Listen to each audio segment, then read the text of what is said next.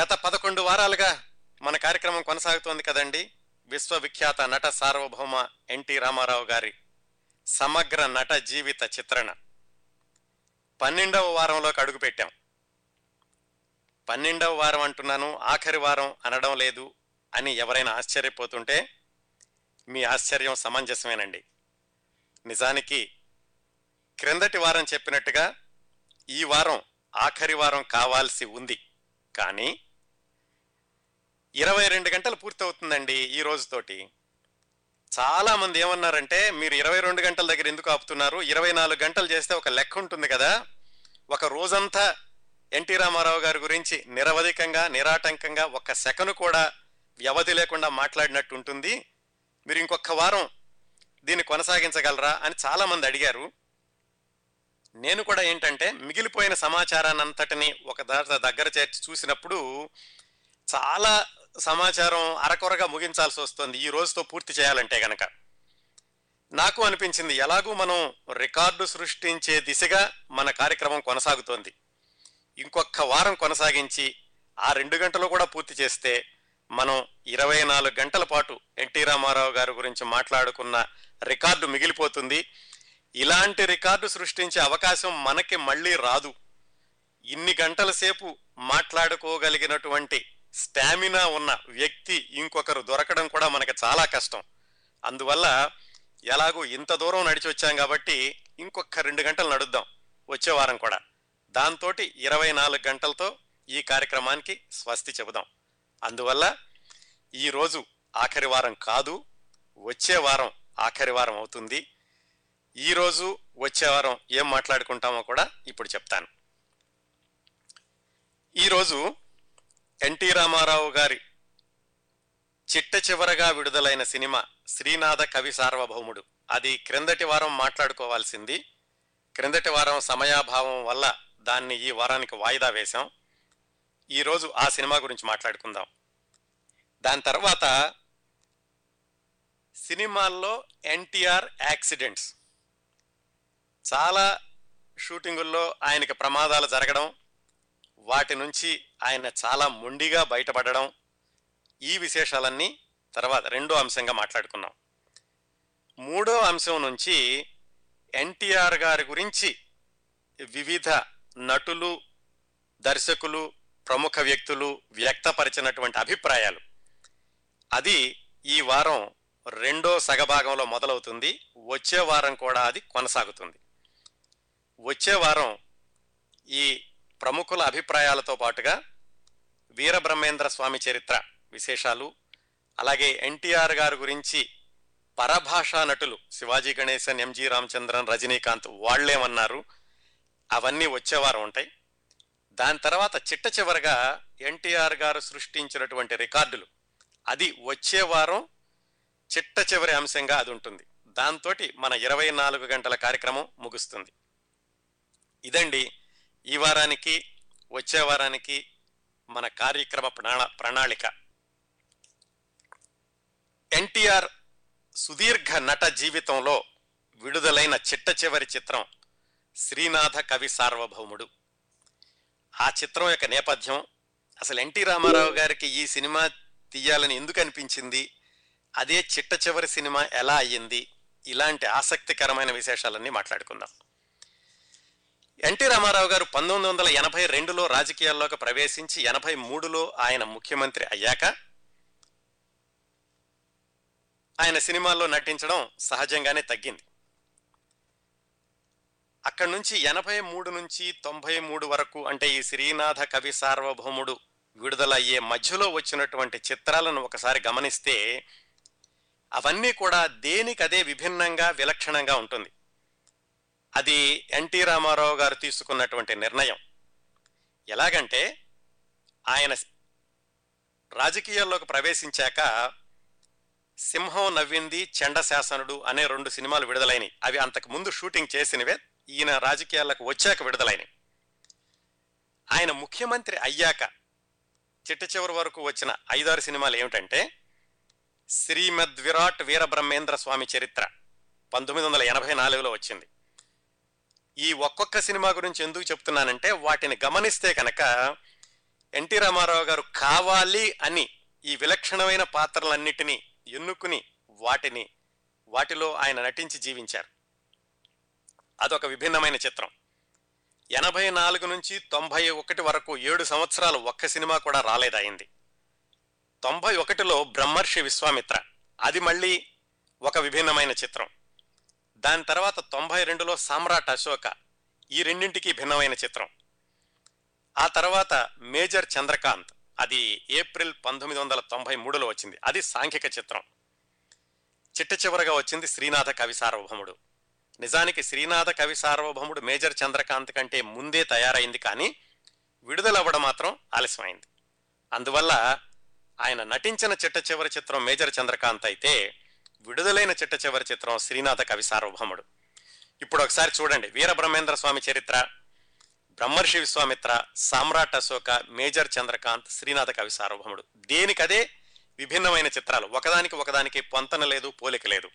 పైగా ఎన్టీ రామారావు గారు మొట్టమొదటి నుంచి కూడా విలక్షణమైన పాత్రల్ని అన్ని పౌరాణిక చారిత్రాత్మక పాత్రల్ని ధరించాలన్నటువంటి తపన ఆయనలో మొట్టమొదటి నుంచి కూడా ఉంది. ఈ శ్రీనాథుడి పాత్ర కూడా ధరించాలని ఆయనకి చాలా దశాబ్దాలుగా ఆయనలో ఆలోచన ఉంది. ఎందుకు అంటే ఎన్టీ రామారావు గారికి తెలుగు భాష అన్నా తెలుగు ప్రజలు అన్నా తెలుగు సంస్కృతి అన్నా తెలుగు జాతి గత వైభవం అన్నా ఆయనకి చాలా ఆసక్తి. దానికి ఆయన ప్రాణాలైనా ఇచ్చేవాళ్ళు అన్నట్టుగా ఆయన సినిమాల్లో పాటలు కానీ ఆయన సినిమాల నిర్మాణం కానీ ఆయన సినిమాలో నటన కానీ అలాగా తెలుగు ప్రజల చుట్టూ అభిమానం చుట్టూ తిరుగుతూ ఉండేది. శ్రీనాథుడు తెలుగు భాషకి సంస్కృతం పక్కన సరిపీట వేయించాడు. అలాగే శ్రీనాథుడు తెలుగు దేశానికి తెలుగు భాషకి చేసినటువంటి సేవ అనన్యమైనది. ఇవన్నీ కూడా ఎన్టీ రామారావు గారి మెదడులో ఎప్పటి నుంచో మెదులుతూ ఉన్నాయి. ఆయన మనసులో ఎప్పటి నుంచి కూడా ఈ శ్రీనాథుడి పాత్ర ధరించాలి అన్న కోరిక చాలా దశాబ్దాలుగా ఉంది. ఏం జరిగిందంటే ఈ శ్రీనాథుడి పాత్రతోటి శ్రీనాథుడు భక్తపోతన రెండు అవినాభావంగా ఉన్నటువంటి పాత్రలు కదా భక్త పోతన మొట్టమొదటిసారిగా పంతొమ్మిది వందల నలభై రెండు నలభై మూడు ప్రాంతాల్లో మొట్టమొదటి సినిమా వచ్చింది. అది ఎన్టీ రామారావు గారి గురువు గారు కేవి రెడ్డి గారు మొట్టమొదటిగా దర్శకత్వం వహించిన సినిమా.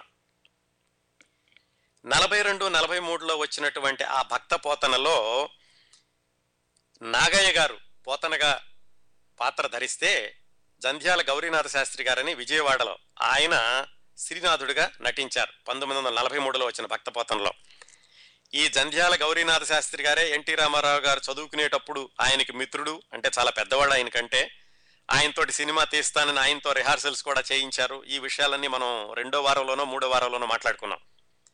అది పంతొమ్మిది వందల నలభై మూడులో వచ్చిన భక్తపోతన. అది చాలా ప్రజాదరణ పొందింది. దాన్ని విపరీతంగా చూశారు. నాగయ్య గారి నాగయ్య గారిని పోతన పాత్రలో చూసి చాలామంది మారిపోయారు కూడాను. ఆ విశేషాలన్నీ ఒక కథ. దాని తర్వాత ఏమైందంటే పంతొమ్మిది వందల అరవై ఆరులో ఇంకొకసారి భక్త పోతన చిత్ర నిర్మాణానికి స్వీకారం చుట్టారు. ఎవరు విశ్వేశ్వరరావు అనేటటువంటి ఒక నిర్మాత అలాగే జి రామినీడు అనే దర్శకుడు వాళ్ళిద్దరూ కలిసి భక్తపోతన సినిమా మళ్ళీ తీద్దాం అనుకున్నారు. అంటే దాదాపుగా ఇరవై మూడు సంవత్సరాల తర్వాత మొట్టమొదటి సినిమా వచ్చిన ఇరవై మూడు సంవత్సరాల తర్వాత మళ్ళీ ఇంకో భక్తపోతన నిర్మించారు. దాంట్లో గుమ్మడి గారు భక్తపోతన పాత్ర ధరించారు. దానిలో శ్రీనాథుడి పాత్ర ధరించమని ఎన్టీ రామారావు గారిని అడిగారు. అప్పుడు ఏం జరిగిందంటే దానికి రచన సముద్రాల రాఘవాచారి గారు. సముద్రాల రాఘవాచారి గారు ఎన్టీ రామారావు గారి పౌరాణిక చిత్రాలకి రచన చేశారు. ఆయనే చెప్పారు శ్రీనాథుడి పాత్ర ఎన్టీ రామారావు గారు వేస్తే బాగుంటుంది. గుమ్మడి గారు పోతనగా వేసినప్పుడు శ్రీనాథుడిగా ఎన్టీ రామారావు ఉంటే కనుక అంతకు ముందే వచ్చింది. మహామంత్రి తెమ్మరుసు సినిమాలో కూడా వీళ్ళిద్దరి కలయికలో చక్కటి మంచి సినిమా. ఆ కలయికే మళ్ళీ ఇక్కడ కూడా ఉంటే బాగుంటుంది అని సముద్రాల రాఘవాచారి గారు నిర్మాతకి చెబితే నిర్మాత వెళ్ళి ఎన్టీ రామారావు గారిని అడిగారు. ఇలా భక్త పోతన మళ్ళీ తీస్తున్నామండి. పోతనగా గుమ్మడి గారు వేస్తారు. శ్రీనాథుడిగా మీరు వెయ్యాలి అని ఎన్టీ రామారావు గారిని అడిగారు. ఆయన ఎప్పటి నుంచో అనుకుంటున్నారు శ్రీనాథుడి పాత్ర వెయ్యాలని. ఆయన కూడా మంచి అవకాశం వేస్తే బాగుంటుందనిపించి తప్పనిసరిగా చేస్తాను. అయితే నాకు ఒక ఆరు నెలలు గడువు కావాలి అని అడిగారు. ఆరు నెలలు ఎందుకండి? మీకు ఖాళీ లేదా అంటే నాకు డేట్స్ గురించి కాదు. శ్రీనాథుడి పాత్ర ధరించాలంటే గనక నేను ఆ పాత్రలో వదగాలి అంటే నేను బ్రాహ్మణ్యాన్ని నేర్చుకోవాలి. నేను బ్రాహ్మణుణ్ణి కాదు. ఆ శ్రీనాథుడి ఆచార వ్యవహారాలు ఎలా ఉండేవి? ఆయన కట్టుబొట్లు ఎలా ఉండేవి? ఆయన జీవనశైలి ఎలా ఉండేది? బ్రాహ్మణుల జీవనశైలిలాగా ఉండాలంటే ఏం చేయాలి? ఇలాంటివన్నీ నేను నేర్చుకోవాలంటే ఆరు నెలల పాటు నేను కవిగారితో కవిగారింటికి రోజు వెళుతూ ఉంటాను. లేదా ఆయన్ని మా ఇంటికి రమ్మనండి. ఎలాగైనా సరే ఒక ఆరు నెలల పాటు నేను ఆయన సహవాసం చేయాలి.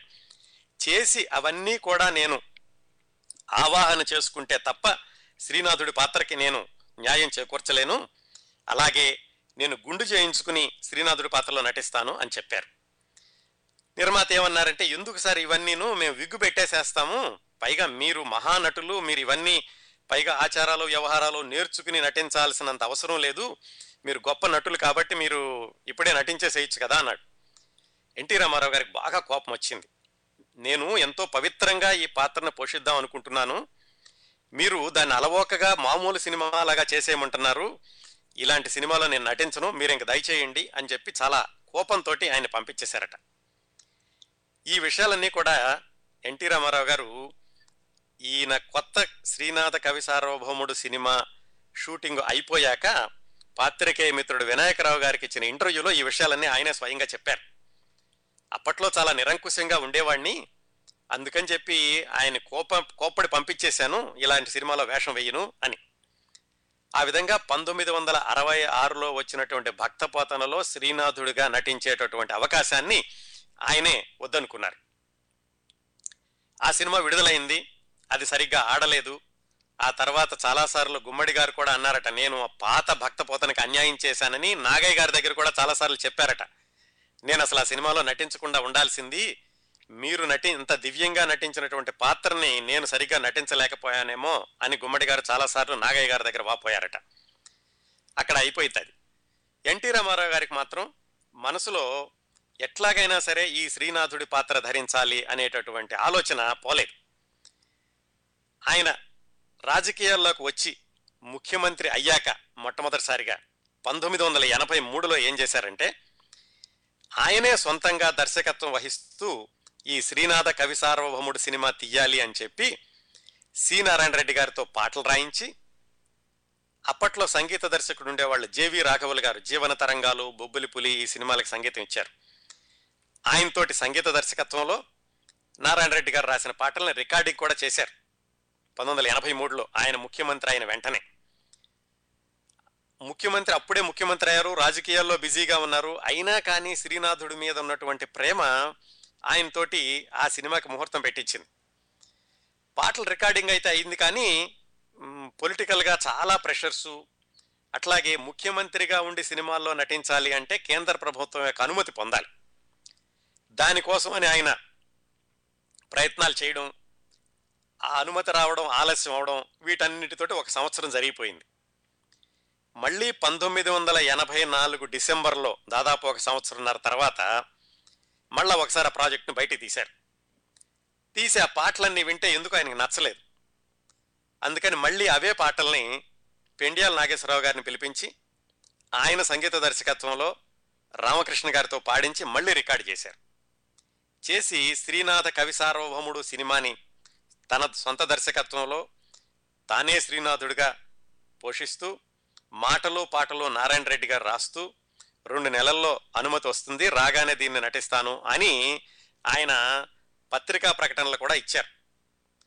పత్రికల వాళ్ళు కూడా అంతా రాసేశారు. రామారావు గారు ముఖ్యమంత్రి అయ్యాక సొంతంగా దర్శకత్వం వహిస్తూ నిర్మిస్తున్న సినిమా శ్రీనాథ కవి సార్వభౌముడు అతి తొందరలో రాబోతోంది అని పంతొమ్మిది వందల ఎనభై నాలుగు చివరిలో పత్రికల్లో ప్రకటనలు కూడా వచ్చినాయి. అదే పంతొమ్మిది వందల ఎనభై ఐదులో మళ్ళీ ఆయన మరోసారి ముఖ్యమంత్రి అయ్యారు. ఇక ఆ ముఖ్యమంత్రి అయ్యాక ఆయనకి మళ్ళీ తిరిగి దొరకలేదు. ఎంత ప్రయత్నించినా కానీ మళ్ళీ ఈ ప్రాజెక్ట్ని తిరిగి మొదలు పెట్టడానికి ఆయనకి వీలు కాలేదు. దాదాపుగా అంటే ఎనభై నాలుగు తర్వాత మళ్ళా ఏడెనిమిదేళ్ళ తర్వాత అంటే పంతొమ్మిది వందల తొంభై ఒకటి తొంభై రెండు ఆ ప్రాంతాల్లో మళ్ళా ఆయనకి ఈ ప్రాజెక్టు గురించి మళ్ళీ ఆలోచించేటటువంటి అవకాశం వస్తుంది వచ్చింది.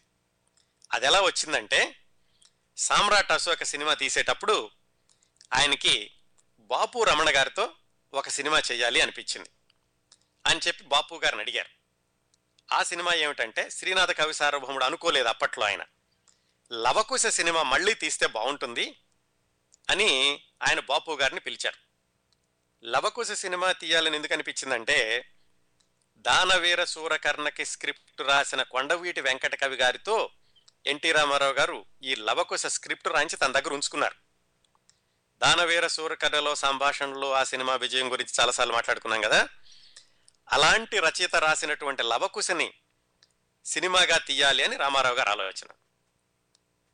అట్లాగే కొండవీటి వెంకట కవి గారు రాసిన చిట్ట చివరి స్క్రిప్ట్ కూడా లవకుశ. అందుకని దాన్ని సినిమాగా తీద్దామని బాపు గారిని పిలిచారు. బాపు గారు ఏమన్నారంటే మీ ఆలోచన బాగానే ఉందండి కాకపోతే మీరు ఇంతకు ముందు నటించినటువంటి లవకుశ సినిమాలో శ్రీరాముడిగా మిమ్మల్ని చూసి మేము చేతులెత్తి నమస్కరించాం. ఆ పాత్రని మళ్ళీ సృష్టించడం అనేది కష్టం. మేము సంపూర్ణ రామాయణం తీసాం అది వేరే విషయం. కానీ మిమ్మల్ని మళ్ళీ శ్రీరాముడిగా చూపించి మళ్ళీ సినిమా తీయాలంటే కనుక అది మా ప్రయత్నం అంతగా సఫలీకృతం కాదేమో. మిమ్మల్ని మళ్ళా అంత ధైర్యం చేయలేము తెలుగులో అన్నారు. అయితే వాళ్ళు ఇంకో పని ఏం చెప్పారంటే తెలుగులో కాదండి హిందీలో తీద్దాం అన్నారు. రామారావు గారు ఏమన్నారంటే ఒక్క హిందీ భాష అయితే మనకు అంతగా వర్కౌట్ కాదు భారీ బడ్జెట్తో తీయాల్సి ఉంటుంది. దాన్ని తెలుగులోనూ ఇతర భాషల్లోనూ కూడా తీసే వీలుంటేనే తీద్దాము అని చెప్పి అడిగారు బాపు గారిని ఆ లవకుశ గురించి. బాపు గారు ఏమైనా కానీ ఎందుకో దానికి సుముఖత చూపించలేదు. వేరే సినిమాల్లో వేరే భాషలో తీసినా కానీ అంతగా దాన్ని విజయవంతం చేయలేమోనేమోనని వాళ్ళు అనుమానం వ్యక్తపరిచారు. అప్పుడు ఎన్టీ రామారావు గారికి తాను ఎనిమిది సంవత్సరాల క్రిందట వదిలేసినటువంటి శ్రీనాథ కవి సార్వభౌమ స్క్రిప్ట్ గుర్తొచ్చింది. అప్పుడు అడిగారు ఏమండి పోనీ అయితే ఒక పని చేయండి లవకుశ వద్దు పని శ్రీనాథ కవి సార్వభౌముడు తీద్దాము అని బాపు రమణ గారిని అడిగారు. బాపు గారు ఏం చెప్పారంటే వద్దు సార్ ఈ శ్రీనాథుడి సినిమా వద్దు. శ్రీనాథుడు అంటే మీకు ఎంత అభిమానమో మాకు అంతకు మించిన అభిమానం ఉంది. కాకపోతే ఈ రోజుల్లో ఈ రోజుల్లో అంటే ఇప్పుడు పంతొమ్మిది వందల తొంభై ఒకటి తొంభై రెండు ప్రాంతాల్లో. హీరోయిజం ఎక్కువగా వెలిగిపోతోంది తెలుగు సినిమాల్లో. అలాగే మీరు సాహసాలు చేస్తుంటే చూశారు ప్రేక్షకులు ఎంతో వైభవంగా పెరిగి చిట్ట చివరికి కష్టాలు పాలైనటువంటి శ్రీనాథుడి పాత్రలో మిమ్మల్ని ప్రేక్షకులు స్వీకరించలేరేమో మరొకసారి ఆలోచించండి అని రామారావు గారికి చెప్పారు. పైగా చారిత్రాత్మకంగా చూసుకుంటే మొట్టమొదటి నుంచి కూడా అంటే పంతొమ్మిది వందల ముప్పై నుంచి కూడా కవి జీవితం ఆధారంగా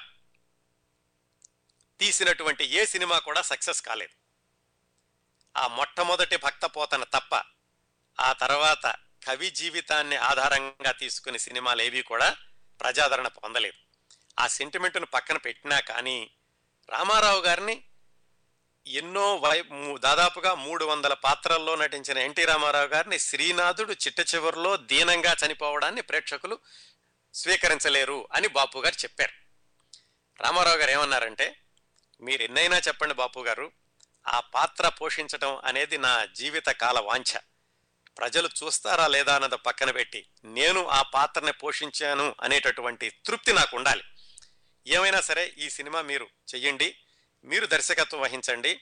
నేను ఏమీ చేయను ఏమీ కల్పించుకోను. సెట్లోకి వస్తాను. మీరు ఎలా నటించమంటే అలా నటించేసి వెళ్ళిపోతాను. ఏ విషయంలో కూడా నేను కల్పించుకోను. మీరు ఈ సినిమా చేసి పెట్టాలి నేను శ్రీనాథుడి పాత్ర ధరించాలి అని ఆయన బాపు గారిని పదే పదే అడిగారు. చివరికి అంతగా అడుగుతున్నారు పైగా ఆయన చెప్పారు సినిమా విజయం గురించి నేను పట్టించుకోవటం లేదు ఈ పాత్ర ధరించడమే నా జీవితాశయం అని. అవన్నీ విన్నాక బాపు గారు సరే అన్నారు. బాపు గారి దర్శకత్వం అంటే మరి సహజంగానే రమణ గారు మాటలు రాయాలి. అప్పటికే సీనారాయణ రెడ్డి గారు రాసిన స్క్రిప్ట్ ఉంది. కాకపోతే అది ఏడెనిమిది సంవత్సరాల క్రిందటది. అప్పుడు ఎన్టీ రామారావు గారు ఏం చేశారంటే నోరి నరసింహ శాస్త్రి అని ఒక పండితుడు ఉండేవాళ్ళు. ఆయన అప్పటికే లేరు ఆయన ఎప్పుడో చనిపోయారు. ఆయన రెండు పుస్తకాలు రాశారు. కవిద్వయం అనే ఒక పుస్తకం శ్రీనాథ కవి సార్వభౌమ అనే రెండో పుస్తకం రాశారు. ఆ పుస్తకాల్లో శ్రీనాథుడు జీవితం గురించినటువంటి చాలా విషయాలు చాలా కూలంకషంగా చర్చించబడ్డాయి.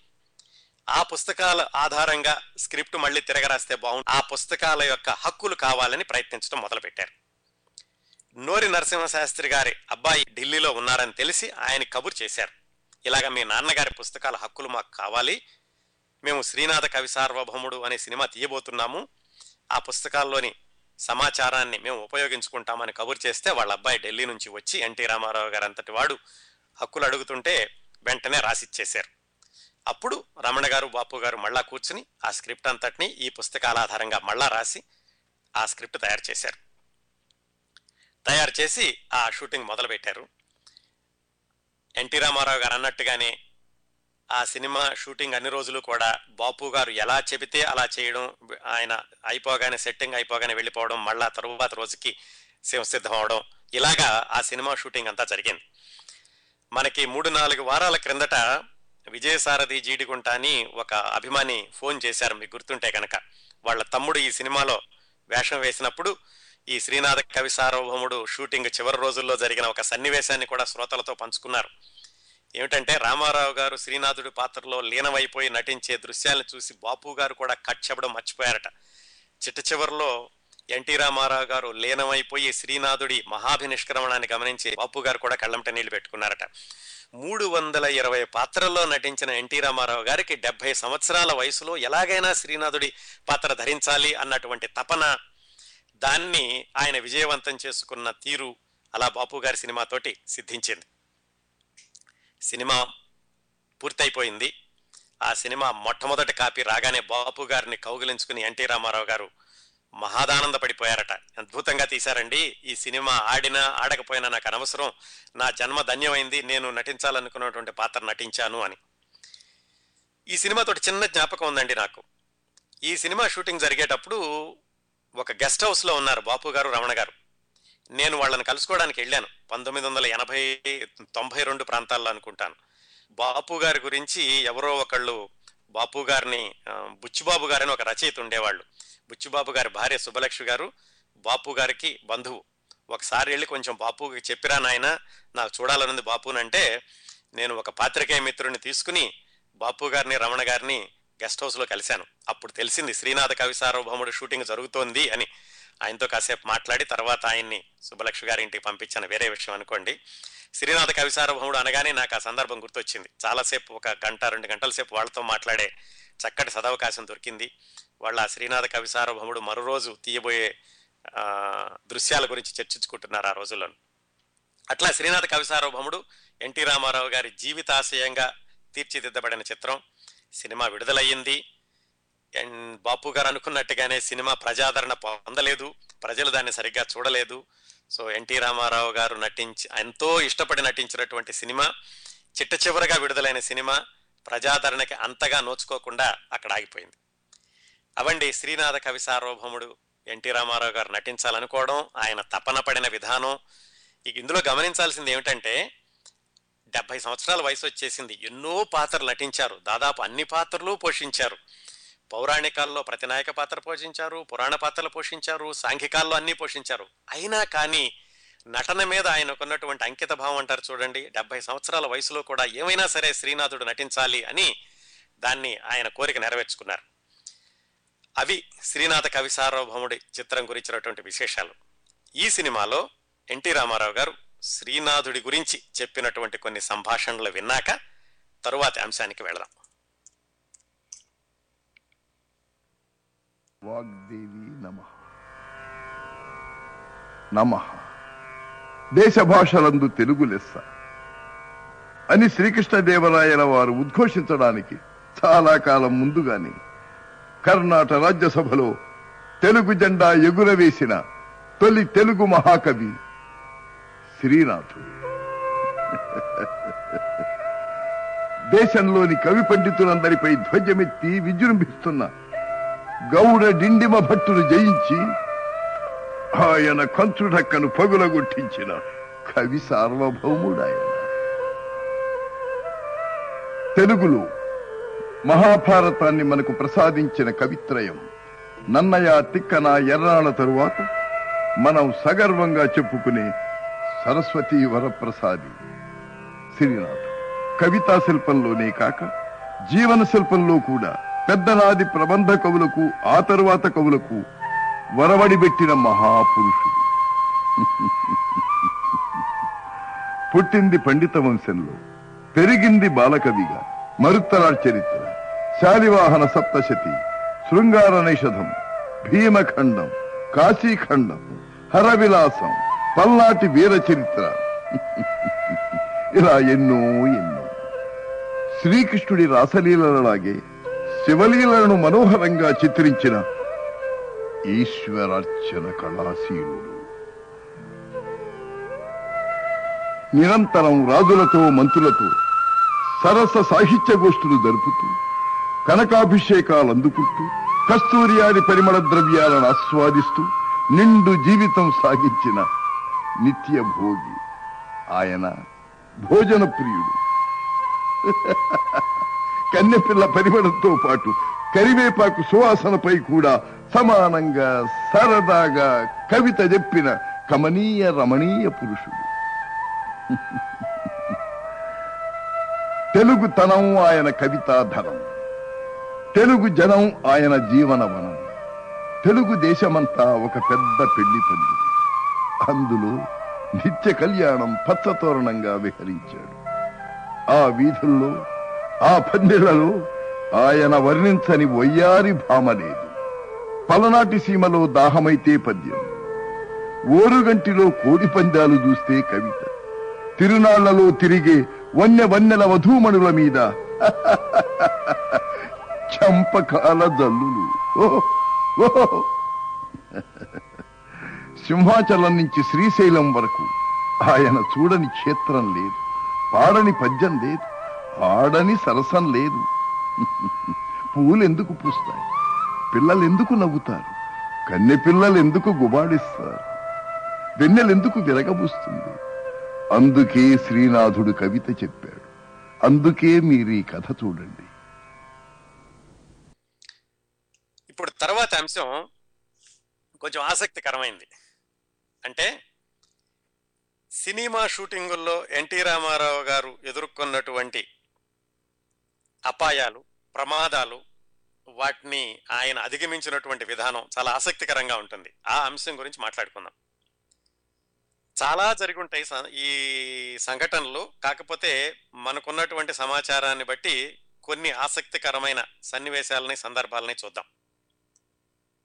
ఎన్టీ రామారావు గారి మొట్టమొదటి సినిమా పల్లెటూరి పిల్ల కదా? ఆ సినిమా షూటింగ్లోనే ఆయనకి పెద్ద ప్రమాదం జరిగింది.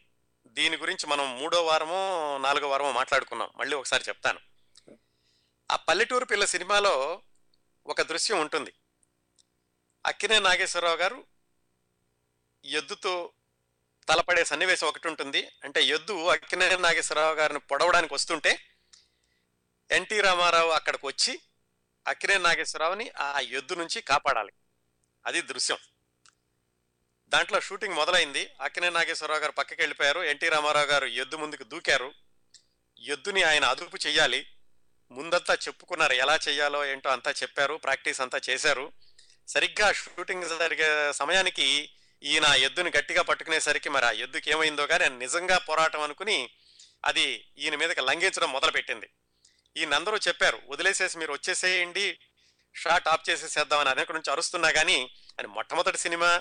ఆవేశం నటనలో లీనమైపోవడం దీంతో ఆయన వదలకుండా దాంతో పోరాటం కొనసాగించారు. అది చివరికి ఎన్టీ రామారావు గారిని ఎత్తి ఒక మూల కుదేసింది కొమ్ములతోటి ఒక మూల పడేసింది. ఆ పడడం పడడం కుడి చేతి మీద ఆయన శరీరం అంతా పడడంతో ఆ చేయి ఫ్రాక్చర్ అయింది.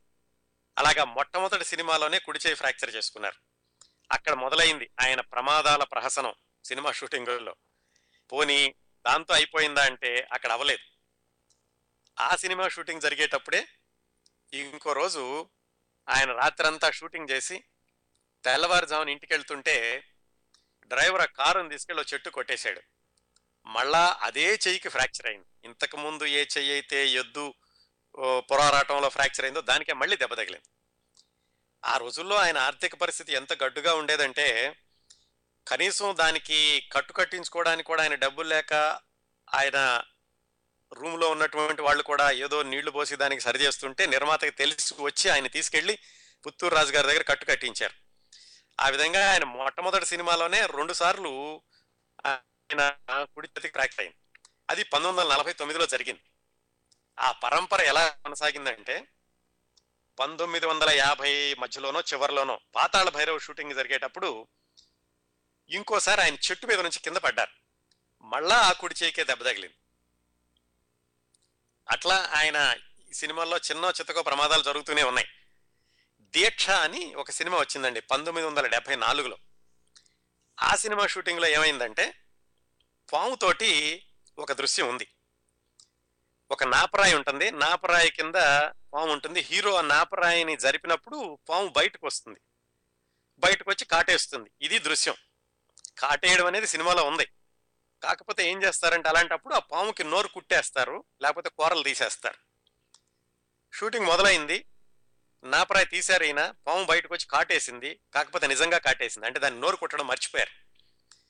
ఆయనకి చేతిలో నుంచి రక్తం రావడం మొదలైంది. అంటే దాని కూరలు తీలేదు వీళ్ళకి భయం వేసిపోయి చుట్టుపక్కల వాళ్ళందరూ పాములు వాడిని అడిగారట. పాము తీసుకొచ్చిన అతన్ని ఎరా ఏమైంది? అంటే అతను నేను నోరు కొట్టడం మర్చిపోయానయ్యా ఒక పాము పెట్టబోయి ఇంకో పామును పెట్టాను అన్నాడట. అందరూ భయపడిపోయారు. ఏమవుతుందో ఏంటో ఈయన అందులో హీరో పంతొమ్మిది వందల డెబ్బై నాలుగు అద్భుతమైనటువంటి పీక్లో ఉన్నారు ఆయన. అందరూ భయపడిపోతే రామారావు గారు మాత్రం ఏమాత్రం భయపడకుండా ఆ చెయ్యి గట్టిగా పట్టుకుని ఆ దాన్ని పైకి వెళ్ళకుండా ఆపారో ఏం చేశారో చెయ్యి గట్టిగా పట్టుకుని అట్లాగే షూటింగ్ మాత్రం రెడీ అన్నారట. షూటింగ్ కంటిన్యూ చేశారు. ఆయనలో ఏమీ టెన్షన్ లేదు. వస్తున్న వాళ్ళందరూనేమో కంగారు పడుతున్నారు. ఏమవుతుందో ఏమవుతుందో ఇంకా తర్వాత గంట ఏమవుతుందో తర్వాత గంట ఏమవుతుందో అని. ఆయన ఏమాత్రం టెన్షన్ పడకుండా ఆరు గంటలకి షూటింగ్ అయిపోగానే శుభ్రంగా చేయి కడుక్కుని అప్పుడైనా ఆసుపత్రికి వెళ్దాం అన్నారట. అయినా కానీ నేను ఒప్పుకోలేదు. ఇంకా రాత్రి ఇంటికి వెళ్ళిపోయి ఏడు ఎనిమిదింటికి భోజనం చేసి పడుకున్నారట. ఈ షూటింగ్లో ఉన్న వాళ్ళు యూనిట్ వాళ్ళు కూడా కొంతమంది వీళ్ళు అక్కడే ఉన్నారట. ఆయనకి ఏమవుతుందో అర్ధరాత్రి ఏం అవసరం అవుతుందోనని అన్ని అత్యవసరమైనటువంటి ఇంజక్షన్లని దగ్గర పెట్టుకుని ఈయన ఎప్పుడు లేస్తారో ఎప్పుడు హాస్పిటల్ తీసుకెళ్తా తీసుకెళ్ళాల్సి వస్తుందో అని ఎదురు చూడడం మొదలు పెట్టారట మొదలు పెడితే ఆయన అర్ధరాత్రి రెండున్నరకు లేచారట. లేచి ఏంటి మీరంతా ఇక్కడే ఉన్నారు? అని అడిగారు. వీళ్ళందరూ చెప్పారట అన్నగారు నేను పాము గరిచింది మీరేమో మొండిగా వచ్చేసారు చేయి కడితే కడుక్కున్నారు కానీ అసలు దానికి ఏమైనా అవుతుందో మేము భయపెడుతున్నాం అంటే ఈ పాము అది మమ్మల్ని ఏమి చేయలేదు మీరు వెళ్ళండి మీరు మీరు వెళ్ళండి నేను క్షేమంగానే ఉన్నా అని చెప్పి ఆయన పంపించేశారట. మామూలుగా అసలు పాము అంటే సాధారణంగా విషం కంటే కూడా ముందు భయంతో చాలా మందికి ఇదవుతుంది. అలాంటిది విషం పాము కరిచినా కానీ ఆయన చేయి కడిగేసుకుని అంత ధైర్యంగా ఉన్నారు. ఈ సందర్భాన్ని ఆయన చిత్రాల్లో ఎక్కువగా నటించిన చలపతిరావు అన్న నటుడు ఒక చోట రాశారు. ఇలా జరిగింది ఆయన ఉన్నాడు ఇదంతా జరిగినప్పుడు. ఇలా ఇలా జరిగింది అని చెప్పేసి ఆయన రాశారు. అది ఇంకొక అపాయం ఆయనకి షూటింగ్లో జరిగింది. ఇది పంతొమ్మిది వందల డెబ్బై నాలుగులో. తర్వాత ఇంకో సినిమాలో ఏం జరిగిందంటే ఎదురీత అని ఒక సినిమా వచ్చిందండి. ఆ సినిమా వి మధుసూదన్ రావు గారి దర్శకత్వంలో వచ్చింది. దాన్ని మొట్టమొదటిసారిగా కాకినాడ దగ్గరలో ఉన్న యానాం అని ఆ ఊళ్ళో షూటింగ్ చేశారు. అక్కడ రామారావు గారు వాణిశ్రీ గారి మీద ఒక పాట తీస్తున్నారు పాట తీస్తుంటే అది పనస తోటలో తీస్తున్నారు. ఆ పనసకాయలన్నీ దిగుబడికి వచ్చి ఉన్నాయి. అది సాధారణంగా ఏం చేస్తారంటే ఆ పనసకాయలన్నీ అలా చేతితో చేతికి అందుతుంది కోయడానికి అవి మళ్ళా ఎవరో కోసి పాడు చేయకుండా ఉండడానికని దాని చుట్టూత ఈత మట్టలో తిరగేసి కడతారు. అంటే ఈత ముళ్ళులు బయటకు వస్తాయి. ఎవరైనా సరే ఆ పనస చెట్లు తొందరగా పనసకాయలు తొందరగా అందుకోవడానికి లేకుండా ఈత ముళ్ళు దిగుతాయి అనే ఉద్దేశంతో దాన్ని రక్షణగా పెడతారు. అలా ఉన్నాయి. అక్కడ షూటింగ్ చేస్తున్నారు. షూటింగ్ చేస్తుంటే రామారావు గారు మామూలుగా ఆయన హావభావాలతోటి పాటలో నటిస్తుంటే ఆ ఈత ముళ్ళు గట్టిగా దిగిపోయినాయట. చేతిలోకి. ఆ చేతిలోకి దిగ్గానే వెంటనే రక్తం బళబళ రక్తం రావడం మొదలైంది. ఆయన వేళ్ళ నుంచో చేతుల నుంచో. మొత్తానికి ఆయన అక్కడే కూర్చుని ఆ ముళ్ళు బయటకు లాగేశారట. యూనిట్ వాళ్ళందరూ కంగారు పడిపోయి ఆయనకి మళ్ళీ ఏం ఫ్రాక్చర్ అవుతుందో ఏమిటోనని మెడికల్ షాప్ కబుర్ చేశారట. టించరు ఐడిన్ అన్ని తీసుకురమ్మని. ఈలోగా ఆయన ఈ నిజంగా ఇద్దరు ముగ్గురు రాశారండి ఈ సందర్భాన్ని. నమ్మడానికి కొంచెం ఆశ్చర్యకరంగా ఉంటుంది కానీ ఇద్దరు ముగ్గురు రాశారు కాబట్టి మనం నమ్మి తీరాలి. ఆయన ఏం చేశారంటే ఆ పక్కనే షాపు లేకపోతే పక్కన తోట ఉంది. పచ్చిమిరపకాయలు ఉల్లిపాయలు తెప్పించి కరకర నవిలేశారట అందరూ అదేమిటి అన్నగారు మీరు చెయ్యము ఫ్రాక్చర్ అవుతుందని మేము భయపడుతున్నాం. మీరు ఇలాగా పచ్చిమిరపకాయలు ఉల్లిపాయలు నవిలేస్తారంటే ఆ నొప్పి తెలియకుండా ఉండడానికి ఇదే సరైన మందు అని చెప్పేసి ఆయన పచ్చిమిరపకాయలు ఉల్లిపాయలు నవిలేసి మళ్ళీ వెంటనే షూటింగ్లోకి వెళ్ళిపోయారు. అది ఒక సందర్భం. ఆయన షూటింగ్లో జరిగినటువంటి అప అపాయానికి ఆపదకేను. తర్వాత సర్దార్ పాపారాయుడు అని ఒక సినిమా వచ్చింది. దాదాపుగా ఆయన పంతొమ్మిది వందల ఎనభై ప్రాంతాల్లో ఎనభైలో డెబ్బై చివరిలో అనుకుంటాను సర్దార్ పాపారాయుడు. ఆ సినిమా పంతొమ్మిది వందల ఎనభై సెప్టెంబర్లోనండి ఎనభైలోనే అది. ఎనభై సెప్టెంబర్ ఏడో తారీఖు కరెక్ట్గా తా- తేదీ కూడా రాశారు దాసనారాయణరావు గారు. ఆయన దర్శకత్వంలో వచ్చిన సర్దార్ పాపారాయుడు సినిమాలో మద్రాస్ దగ్గరలో షూటింగ్ చేస్తున్నారు. ఎన్టీ రామారావు గారు మోటార్ బైక్ మీద ప్రయాణం చేస్తూ ఉండాలి. ఆ మోటార్ బైక్ తిరగబడింది. అక్కడ ఇంకోసారి మళ్ళీ ఏ చెయ్యి ఫ్రాక్చర్ అయిందంటే మళ్ళా కుడి చెయ్యి ఫ్రాక్చర్ అయింది. ఆ ఫ్రాక్చర్ అయినప్పుడు ఆ రోజు సాయంకాలం దాసరి నారాయణరావు గారి సినిమా సుజాత అని ఆ సినిమా సద్దినోత్సవం స్వర్ణోత్సవం ఏదో జరుగుతోంది. దానికి ఆయన అక్కినే నాగేశ్వరరావు గారిని ఎన్టీ రామారావు గారిని ఇద్దరిని పిలిచారు. ఆ రోజు మధ్యాహ్నమే యాక్సిడెంట్ అయింది. యాక్సిడెంట్ అయిన ఫ్రాక్చర్తో ఉన్నారు కట్టుకట్టుకుని ఉన్నారు. సరే దాసనారాయణరావు గారు చెప్పారట అన్నగారు వద్దులేండి మీరు రావద్దు. సాయంకాలం నేను ఎలాగోలాగా ఫంక్షన్ నేను నడిపిస్తాను. మీరు ఇలా ఫ్రాక్చర్ అయింది కదా అంటే ఆయన కాదుకూడదు అని చెప్పి ఆయన చేతి కట్టు కట్టుకుని ఆ సుజాత సినిమా విజయోత్సవానికి వెళ్ళారు. వెళ్ళి మాట్లాడుతూ అన్నారట ఆయన ఆ విజయోత్సవంలో. శతదినోత్సవాలు అనేవి మనం ముందుకు సాగడానికి ఉపయోగపడతాయి ఉత్సాహాన్ని ఇస్తాయి. ఈ సినిమా తీసేటప్పుడు ఎప్పటికప్పుడు ఫలితం రాకపోవచ్చు కానీ అంత మాత్రం నిరుత్సాహపడకూడదు. ఈ సినిమా విడుదలైనప్పుడు శతదినోత్సవం జరుపుకుంటున్నాము. మనందరం పరిశ్రమ అంతా కలిసి సాధించినటువంటి విజయం ఇది. నా చెయ్యి ఫ్రాక్చర్ అయింది. బ్లడీ హ్యాండ్ ఈ చెయ్యి ఉంటే ఎంత పోతే ఎంత ఈనాటి విజయోత్సవ ఆనందాన్ని మనం తిరిగి పంచుకోలేం కదా అని ఆయన పబ్లిక్లో అందరికీ చెప్పి ఆయన ఎంత మొండిగా ఫ్రాక్చర్ అయిన చేతితోటే ఆ ఆ ఫంక్షన్కి హాజరయ్యారని దాసరి నారాయణరావు గారు ఒక చోట రాసుకున్నారు. అది ఇంకొక సందర్భం. ఆయన షూటింగ్లో యాక్సిడెంట్ అవడానికి అన్నిటికంటే ఇంకొక పెద్ద యాక్సిడెంట్ ఎప్పుడు జరిగిందంటే ఆయన చండశాసనుడు అనేటటువంటి సినిమా షూటింగ్లో చాలా పెద్ద యాక్సిడెంట్ అయింది. ఇది దాదాపుగా మళ్ళీ సర్దార్ పాపరాయుడు తర్వాత నేను ఒక వరుసలో చెప్పుకుంటూ వస్తున్నాను. పల్లెటూరి పిల్ల పాతాళ భైరవి దీక్ష ఎదురీత సర్దార్ పాపరాయుడు. చండశాసనుడు షూటింగ్లో ఏం జరిగిందంటే హైదరాబాద్ దగ్గర దేవర యాంజాల అని ఒక ఊరుందండి.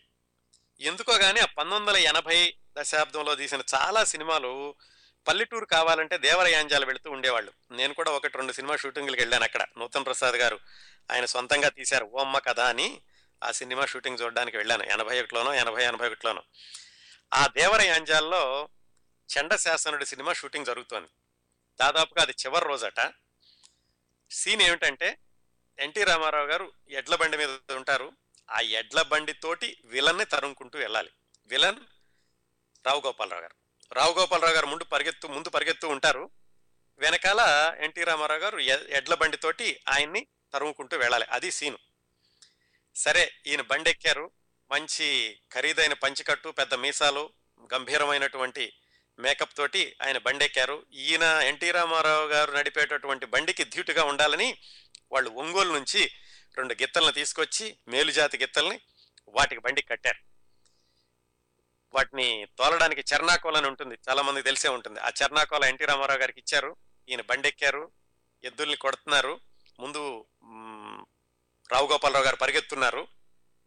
నాలుగైదు షాట్లు తీశారు. బాగానే వచ్చినాయి. చిట్ట చివరి షాట్ మొదలైంది. దాంతో ఆ రోజు షూటింగ్ అయిపోవాలి. అక్కడ చిట్ట చివరి షాట్ తీస్తూ ఉండగా కెమెరా ఎక్కడో దూరాన ఉంది. ఈ బండి ముందుకెళ్తోంది. రావుగోపాలరావు గారు పరిగెత్తున్నారు. ఏమైందో కానీ ఈయన ఎద్దును కొట్టేటప్పుడు ఆ చర్నాకోల వెళ్ళి బండి చక్రంలో పడిపోయింది. దాంతో ఆ బండి చక్రం విరిగిపోయి అంత దూరాన పడిపోయి రామారావు గారు వెళ్ళి మళ్ళా బండి ముందు పడడం. బండి ముందు పడుతుంటే బండి పక్కకి వెళ్ళిపోయింది దాని ముందు ఈయన పడ్డారు. రావుగోపాల్ గారు ముందు పరిగెత్తున్నారు. ఆయన గబగబా పరిగెత్తుకొచ్చి అన్నగారు అన్నగారు ఏమైంది ఏమైందని ఆయన లేవదీశారట. ఆయన అయితే దాదాపుగా ఏడ్ చేసినంత పని చేశారు. ఈ విషయాలన్నీ కూడా దానికి కో డైరెక్టర్గా పనిచేసిన ఆయన వినాయకరావు గారి పుస్తకంలో రాశారు.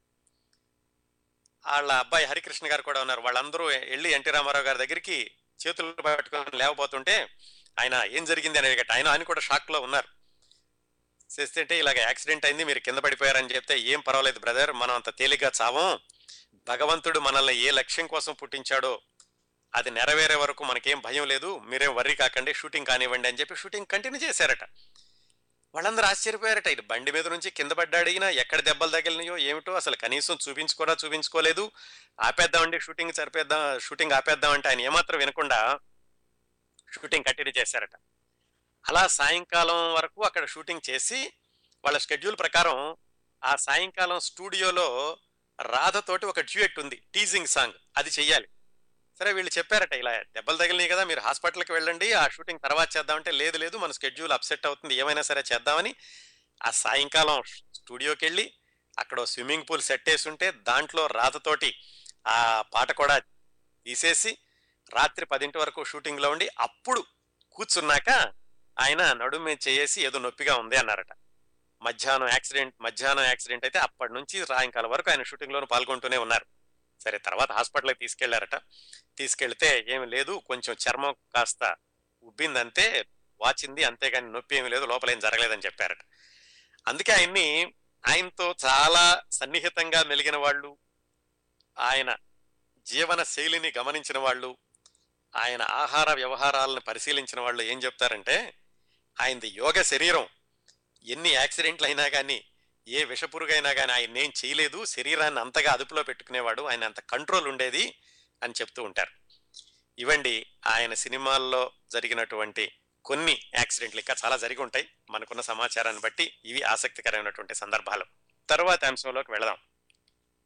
ఎన్టీ రామారావు గారి గురించి మిగతా సినీ ప్రముఖులు వ్యక్తపరచిన అభిప్రాయాలు. అది తర్వాత అంశం అండి.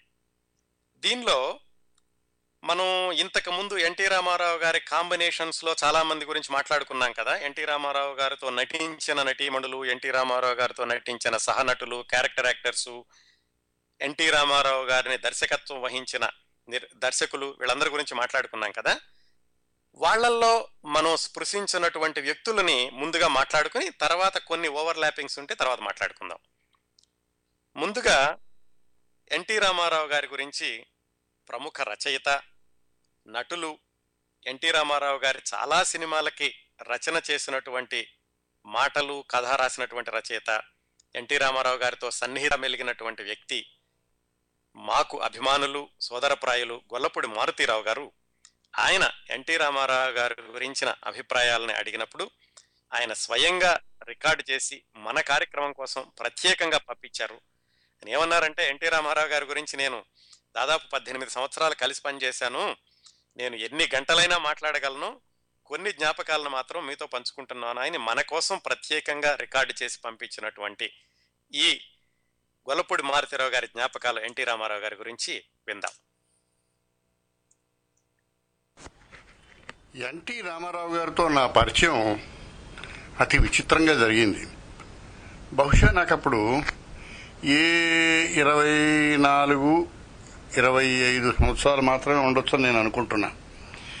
దేశంలో ముమ్మరంగా నాటక పరిషత్తులు జరుగుతున్న సందర్భాలు అవి. ప్రొద్దుటూరు నాటక సమాజం వాళ్ళు నాటక పరిషత్తు వారు నాకు సన్మానం చేస్తారని నాకు ఉత్తరం రాశారు. నేను ఒప్పుకున్నా. అది తరచూ జరిగే పనే ఒప్పుకున్నా. తర్వాత నాకు తెలిసిన విషయం ఏమిటంటే ఆ రోజు నాకు జరిగే సన్మానంతో పాటు మరో ఇద్దరికి సన్మానం జరగబోతోందని. ఆ ఇద్దరు ఎన్టీ రామారావు గారు తాపీ చాణుక్య. ఎన్టీ రామారావు గారు అప్పటికే తెలుగుదేశం అంతా ఊపి ఉర్రూతలొగుస్తున్న మహానటులు గొప్పవాడైన తాపీ చాణుక్య గారు తనదైన ప్రతిభ ప్రాచుర్యం ఉన్న దర్శకుడు. వీళ్ళిద్దరితో కలిపి నాకు సన్మానం ఏమిటా నేను మొట్ట ఆశ్చర్యపోయాను. నిజంగా నాకు అప్పటికి తెలుసుంటే నేను ఆ సన్మానానికి ఒక విధంగా ఒప్పుకునేవాడిని కాదు. కానీ కమిట్ అయి ఉన్నాను వస్తానని చెప్పాను తప్పనిసరిగా వెళ్ళాను. రామారావు గారిని నన్ను తాపీ చాణక్య గారిని ఒక పెద్ద ఊరేగింపులో పెట్టారు. పెద్ద ఊరేగింపు అనడానికి కారణం ఆనాటి ఎన్టీ రామారావు గారికి సీడెడ్ డిస్టిక్స్లో అనంతపురం కర్నూలు ఆ ప్రాంత ఆ జిల్లాల్లో ఉన్న ప్రాచుర్యం అయితే కొన్ని వేల మంది తండోపతండాలుగా జనం ఆ జనం మధ్యలోంచి ఊరేగింపు ఊరేగింపులో ఒక టవరింగ్ పర్సనాలిటీగా ఎన్టీ రామారావు నిలబడున్నారు.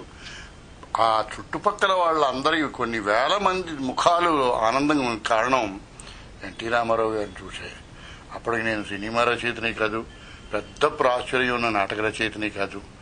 రామారావు గారి ఇటుపక్కన నిలబడ్డ తాపి చాణక్య గారిని ఏ కొద్ది మందికో తెలిస్తే తెలిసి ఉండవచ్చు కానీ గొల్లపూడి మారుతిరావు అనే రచయితని ఆ రోజుల్లో అనంతపూర్ ఆ జిల్లాలలో తప్పనిసరిగా ఎవరికీ తెలిసి ఉండదు.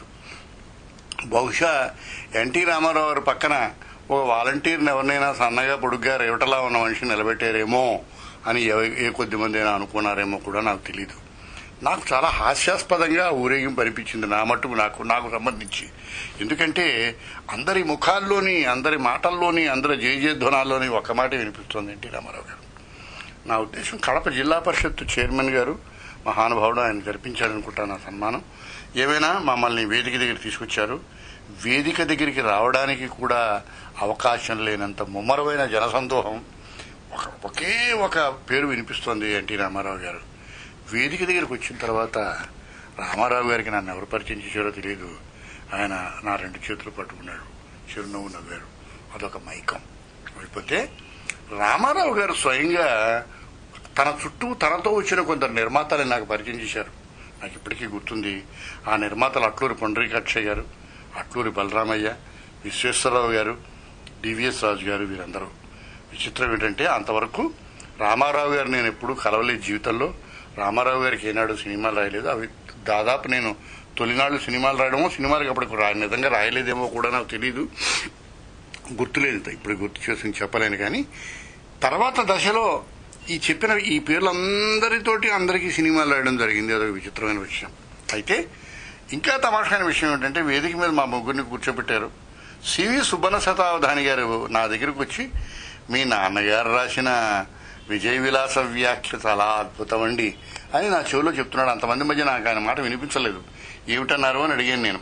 విజయ విలాసం మీద మీ నాన్నగారు రాసిన వ్యాఖ్య అంటే నాకు నవ్వొచ్చి ఆయనతో అన్నా బాబు మీరు నేను తాపీ చాణుక్య అనుకుంటున్నారు పొరపాటు.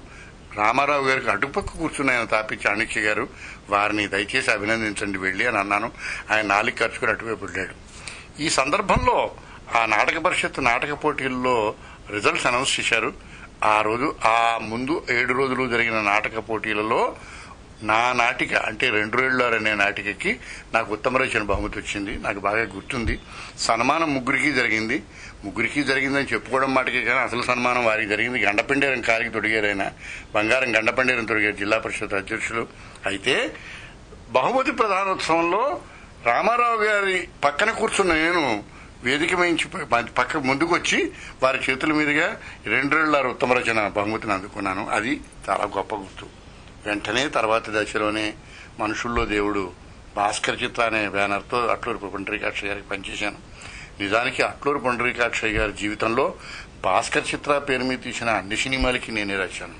మా ఏది మనుషుల్లో దేవుడు ఆరాధన మావారి మంచితనం మేలుకొలుపు ఇంకేదో ఇంకేదో ఇంకేవన్నీ. అప్పటి నుంచి కొన్ని వందల సందర్భాలలో తెల్లవారుజామున మూడు గంటలకు వెళ్ళి రామారావుతో కూర్చున్న సందర్భాలు నాకున్నాయి. రామారావు గారు ఒక దశలో నటిస్తున్న ఎనిమిది సినిమాలు అనుకుంటాను. ఆ ఎనిమిది సినిమాలకి ఒకప్పుడు నేను రచన చేశాను. నా జీవితంలో ఒకే ఒక్కసారి రామారావు గారు మా ఇంటి పక్కన ఉన్న ఇంటికి ఒక ఫోన్ చేసి ఇచ్చేశారు నేను పరిగెట్టుకు వెళ్ళాను ఎడవల్లి రమణ ఒక డ్యాన్స్ ఉండేది వారింటికి ఫోన్ చేశారు. నేను పరిగెట్టుకు వెళ్తే ఆయన స్వయంగా నన్ను పిలిచి నాకు సినిమా రాయడానికి అవకాశం కల్పించారు. నా బాగా గుర్తుంది. ఇంకా బాగా గుర్తుంది ఇంకో అందమైన విషయం విచిత్రమైన విషయం ఏంటంటే రాముని మించిన రాముడు అనే చిత్రాన్ని గోపీనాథ్ అనే దర్శకుడు నిర్మాత ఆ సినిమా తీస్తుంటే నన్ను పిలిపించి ఈ సినిమాకి మీరు రాయమని అడిగారు. నాకు బాగా గుర్తుంది. ఈ సినిమా నేను రాయలేనండి అన్నాను రామారావు గారితో. ఆయన చుట్టుపక్కల కూర్చున్న వాళ్ళు వాళ్ళందరూ ఈయన బ్రహ్మయ్య బ్రహ్మయ్య గారి కంపెనీలో పనిచేస్తున్న ఆడిటర్ గారు ఎవరో నిర్మాత అనుకుంటాను. వారందరూ షాక్ అయ్యారు నా సమాధానానికి. రామారావు గారు అంతటి వారు స్వయంగా పిలిచి నన్ను సినిమా రాయమంటే ఇతను రాయనంటాడేమిటి? దాని కారణాలు చెప్పాను. అయ్యా నేను ఎనిమిది గంటల రోజుకి ఆఫీసులో పనిచేయాలి. ఇప్పటికే మీ సినిమాలే నాలుగో ఐదో రాస్తున్నాను. రాయడానికి కానీ వాళ్ళతో డిస్కస్ చేయడానికి కానీ వారి మీరు చెప్పిన పని న్యాయం చేయడానికి కానీ రేపు మారుతిరావు గారికి చెప్పినందుకు మంచి పని చేశారని మీ చేత అనిపించుకోవడానికి కానీ నాకు వ్యవధి చాలని పరిస్థితిలో ఉన్నాను. నన్ను అర్థం చేసుకుని క్షమించండి అన్నాను నేను. రామారావు ఒక క్షణం ఆశ్చర్యంలో తీరుకుని okay I don't want white collar writers మీరు చాలా మంచి పని చేశారు. సరే కానివ్వండి వెళ్ళండి అన్నాడు. ఒక జనవరి ఒకటో తారీఖు నాడు ఉదయమే ఏడు గంటలకి నా ఫోన్ మోగింది. నేను రామారావుని మాట్లాడుతున్నా అన్నారు. నేను తాతినే రామారావు అనుకుంటూ చాలా సరదాగా మాట్లాడితే ఆయన పక్కన చిరునవ్వు నవ్వారు. ఎన్టీ రామారావుని మాట్లాడుతున్నాం. తుళ్ళిపల్లి చంద్రపడ్డ. రండి ఒకసారి స్నానమైందా అని అడిగారు. అది న్యూ ఇయర్ డే బాగా గుర్తుంది. లేదండి అని వేస్ట్ చేసుకురండి అన్నారు. వెళ్ళాను. బాపయ్య డైరెక్టర్ ఆయన పక్కన కూర్చున్నాడు. నేను పలానా పిక్చర్ కొన్నాను రైట్స్ కొన్నాను. మీరు దీనికి డైలాగ్ రాస్తున్నారు. ఇప్పుడు బయలుదేరి నేను కర్ణ చిత్రానికి ఇంకేదో పౌరాణిక చిత్రానికి హైదరాబాద్ వెళ్ళిపోయి ముప్పై నలభై రోజుల తర్వాత వస్తాను. ఈ ఈ డైలాగ్స్ మీరు రాస్తున్నారని చెప్పారు. నాకు బాగా గుర్తుంది. ఆ సినిమాకి పేరు మేము అగ్గిరవ్ అని పెట్టాం. బాలయ్య దానిలో హీరో. నేను డైలాగులు రాశాను. ఆ రోజు జనవరి ఒకటో తారీఖు నాడు నాకు ఎంత ఇచ్చారో గుర్తులేదు. నాలుగు వేలకో ఐదు వేలకో చెక్ ఇచ్చారు. ఇది ఒక అందమైన జ్ఞాపకం. ఇంకోసారి నేను ఆల్ ఇండియా రేడియోలో పనిచేస్తున్న రోజుల్లో నాకు ఒక ఫోన్ వచ్చింది. రేడియోలో వచ్చే ఫోన్లు అందుకోవడం చాలా సులువుగా జరిగే పని కానీ అటుపక్క నుంచి ఎవరో నేను చాలా బిజీగా ఉన్నప్పుడు ఫోన్ చేశారు. హూ స్పీకింగ్ అన్నాను నేను. రామారావు హియర్ అన్నాడు ఆయన. అటుపక్క. నేను ఇమీడియట్గా నా పనిలో ఉంటూ వచ్చి రామారావు వచ్చి రామారావు అన్నాను. NT Ramarao speaking. నేను కంగారు పడిపోయి లేచి నిలబడ్డాను. గుడ్ చిల్డ్రన్ డోంట్ కిల్ అనే ఒక నవల ఆధారంగా హిందీలో ఖేల్ ఖేల్ మే అనే ఒక సినిమా వచ్చింది. ఖేల్ ఖేల్ మే ఆధారంగా తెలుగులో ఎస్డి లాల్ దర్శకత్వంతో నాతో పిక్చర్ చేయాలనే ఉద్దేశం ఆ ప్రొజెక్షన్కి నన్ను పిలవడం కోసమని ఆయనంతటా ఆయనే స్వయంగా ఫోన్ చేసిన సందర్భం అది. నేను ఆశ్చర్యపోయా. సార్ నేను ఉద్యోగంలో ఉన్నాను రాలేనండి అన్నాను. అప్పుడు మధ్యాహ్నం పన్నెండు ఎంతో అయింటుంది అనుకుంటాను. సరే మళ్ళీ మీకు ఫోన్ చేస్తాం అని ఫోన్ పెట్టేసి మళ్ళీ ఒక గంట తర్వాత ఆయనే స్వయంగా ఫోన్ చేసి సాయంకాలం ఆరు గంటలకు పెడుతున్నాను ప్రొజెక్షన్ మీరు రాగలరా మారుతిరావు గారు అన్నారు. రాగలండి అన్నాను. ఇది రామారావు గారి జీవితంలో రామారావు గారితో ఉన్న అందమైన జ్ఞాపకాల్లో అతి కొద్ది జ్ఞాపకాలు అయితే నాకు మద్రాసులో కచేరీ రోడ్లో కాలు విరిగి చెయ్యి విరిగి నేను మంచం మీద ఉన్న రోజుల్లో ఆయన బహుశా మరి ఏదో పౌరాణిక చిత్రానికి హైదరాబాద్ వెళ్ళిపోతున్నారు. నేను తయారు చేసిన కథల్ని ఆయనకి చెప్పించాలని పొండరీకాక్ష గారు బలరామయ్య గారి తాపత్రయం. వారు చెప్పలేక చెప్పలేక అన్నట్ట. అన్నయ్య బావగారు మీరు హైదరాబాద్ వెళ్ళిపోతున్నారు. మరి మారుతిరావు గారు చెప్పి రా వచ్చి చెప్పడానికి స్థితిలో లేరు. ఆయన కాలు చెయ్యి దెబ్బతినుంది. మరి వారు ఆ కథలు మీరు వింటే బాగుంటుందన్నట్టు. ఏమి వారిని చూడడానికి మనమే వెళదాం పదండి అంటూ నా జీవితంలో మొదటిసారిగా ఎన్టీ రామారావు మా ఇంటికి వచ్చారు. మా అమ్మగారికి సినీ రంగం అంటే బొత్తిగా ఏహ్యభావం కానీ ఇద్దరంటేనే చాలా అభిమానం. ఒక ఆయన ఘంటసాల గారు రెండో ఆయన శ్రీరాముడు శ్రీకృష్ణుని ఆయనలో చూడగలిగినంత గొప్పగా త- ఆ తరానికి ఒక దైవ సమానుడే అనిపించే ఎన్టీ రామారావు గారు. మా నాన్నగారు మా అమ్మగారు ఇంట్లో ఉన్నారు. ఎన్టీ రామారావు మా ఇంటికి వచ్చారు. నేను పడుకుని కథ చెప్పాను. ఆయన నా పక్కన కూర్చుని కథ విన్నారు. మాతో పాటు పొండరీకాక్ష గారితో పాటు ఉన్న ఇంకొక వ్యక్తి కూడా ఉన్నాడు. మా మిత్రుడు బీబీ మోహన్ రెడ్డి. తర్వాత తెలుగుదేశం పార్టీ స్థాపించడం తెలుగుదేశం పార్టీ పదవిలోకి రావడం BV Mohan Reddy municipal minister కావడం ఓసారి ఇప్పుడు ఆయన చూడడానికి అనుకోకుండా వెళ్ళినప్పుడు మారుతిరావు నన్ను పలకరించి కాలించుకోవడం ఇవన్నీ అద్భుతమైన జ్ఞాపకాలు.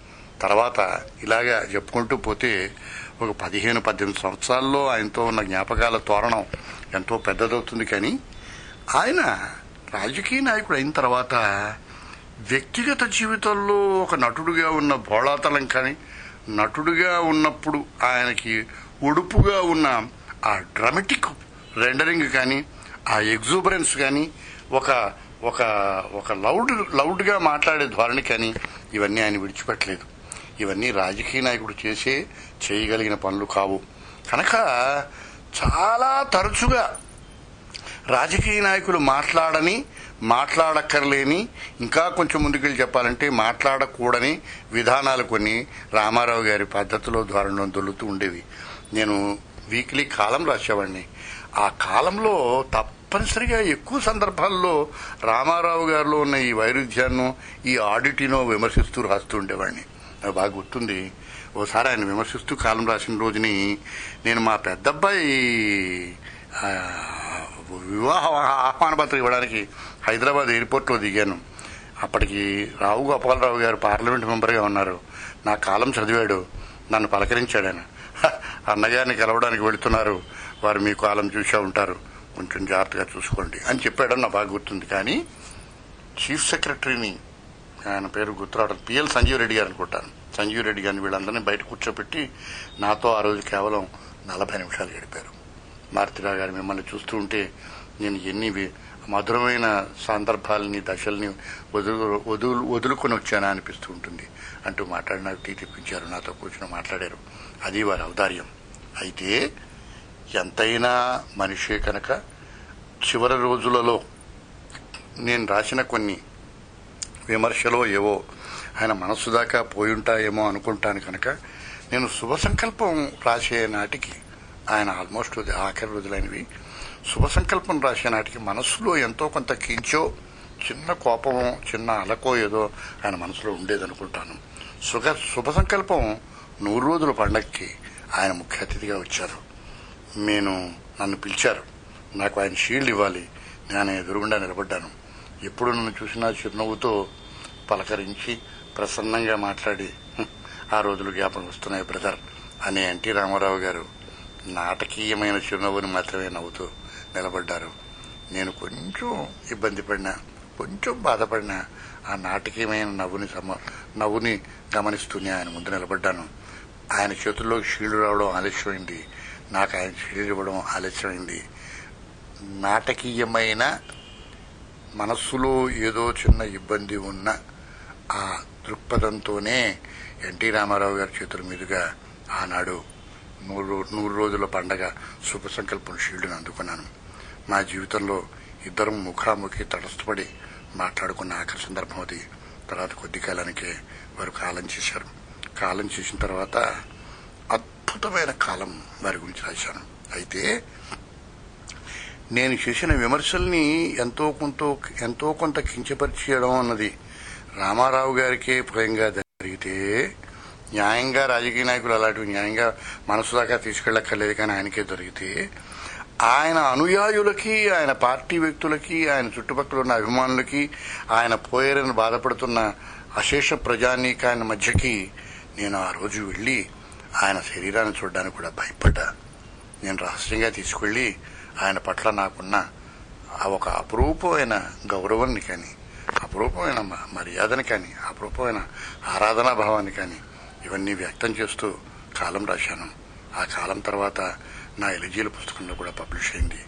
తెలుగు జాతి గర్వపడే తెలుగు జాతి అంతా ఆనందంగా చెప్పుకోగలిగే ఒక అద్భుతమైన గొప్ప నటుడు ఎన్టీ రామారావు గారు. విధి సహకరించలేదు కానీ మరో ఆరు నెలలకి ఢిల్లీలో ప్రభుత్వం కూలిపోయినప్పుడు నిర్ద్వంద్వంగా ఆ రోజు ఎన్టీ రామారావు గారు ఉండుంటే ఈ దేశానికి ప్రధాని అయ్యేవారేమో అని ఈ దేశం అంతా అనుకుంది. అయితే ప్రధానమంత్రి కావడం లాంటి యోగం పట్టడం కూడా అర్హత కూడా ఉండాలేమో మనకు తెలియదు ఏమైనా అంత గొప్ప పదవిలో మన తెలుగు జాతి ఔన్నత్యాన్ని తెలుగు చేయాన్ని చూడలేని బాధ అప్పుడప్పుడు నాలాంటి వారికి కలుగుతూ ఉంటుంది. తెలుగుదేశం అచిరకాలం లేదా కలకాలం గుర్తుంచుకునే ఒక గొప్ప వ్యక్తి ఒక గొప్ప నటుడు ఒక అద్భుతమైన స్క్రీన్ ప్రెజెన్స్ ఉన్న మహానటుడు ఎన్టీ రామారావు గారు. తరువాత వేటూరి సుందర్రామూర్తి గారు ఎన్టీ రామారావు గారి గురించి ఆయన జ్ఞాపకాలు ఎలా చెప్పారు అలాగే ఆయన అభిప్రాయాలు ఏం చెప్పారు అనేది మీకు చెప్తాను. ఇవన్నీ కూడా వేటూరి సుందరరామూర్తి గారు ఎన్టీ రామారావు గారు చనిపోయాక ఆయన జయంతి సందర్భంగా రాసినటువంటి ఒక వ్యాసంలోని విషయాలండి. ఆయన అయితే ఫస్ట్ పర్సన్లో రాశారు. కానీ నేను ఫస్ట్ పర్సన్లో చెప్పానంటే అది చదివినట్టు ఉంటుంది అందుకని థర్డ్ పర్సన్లో చెప్తాను.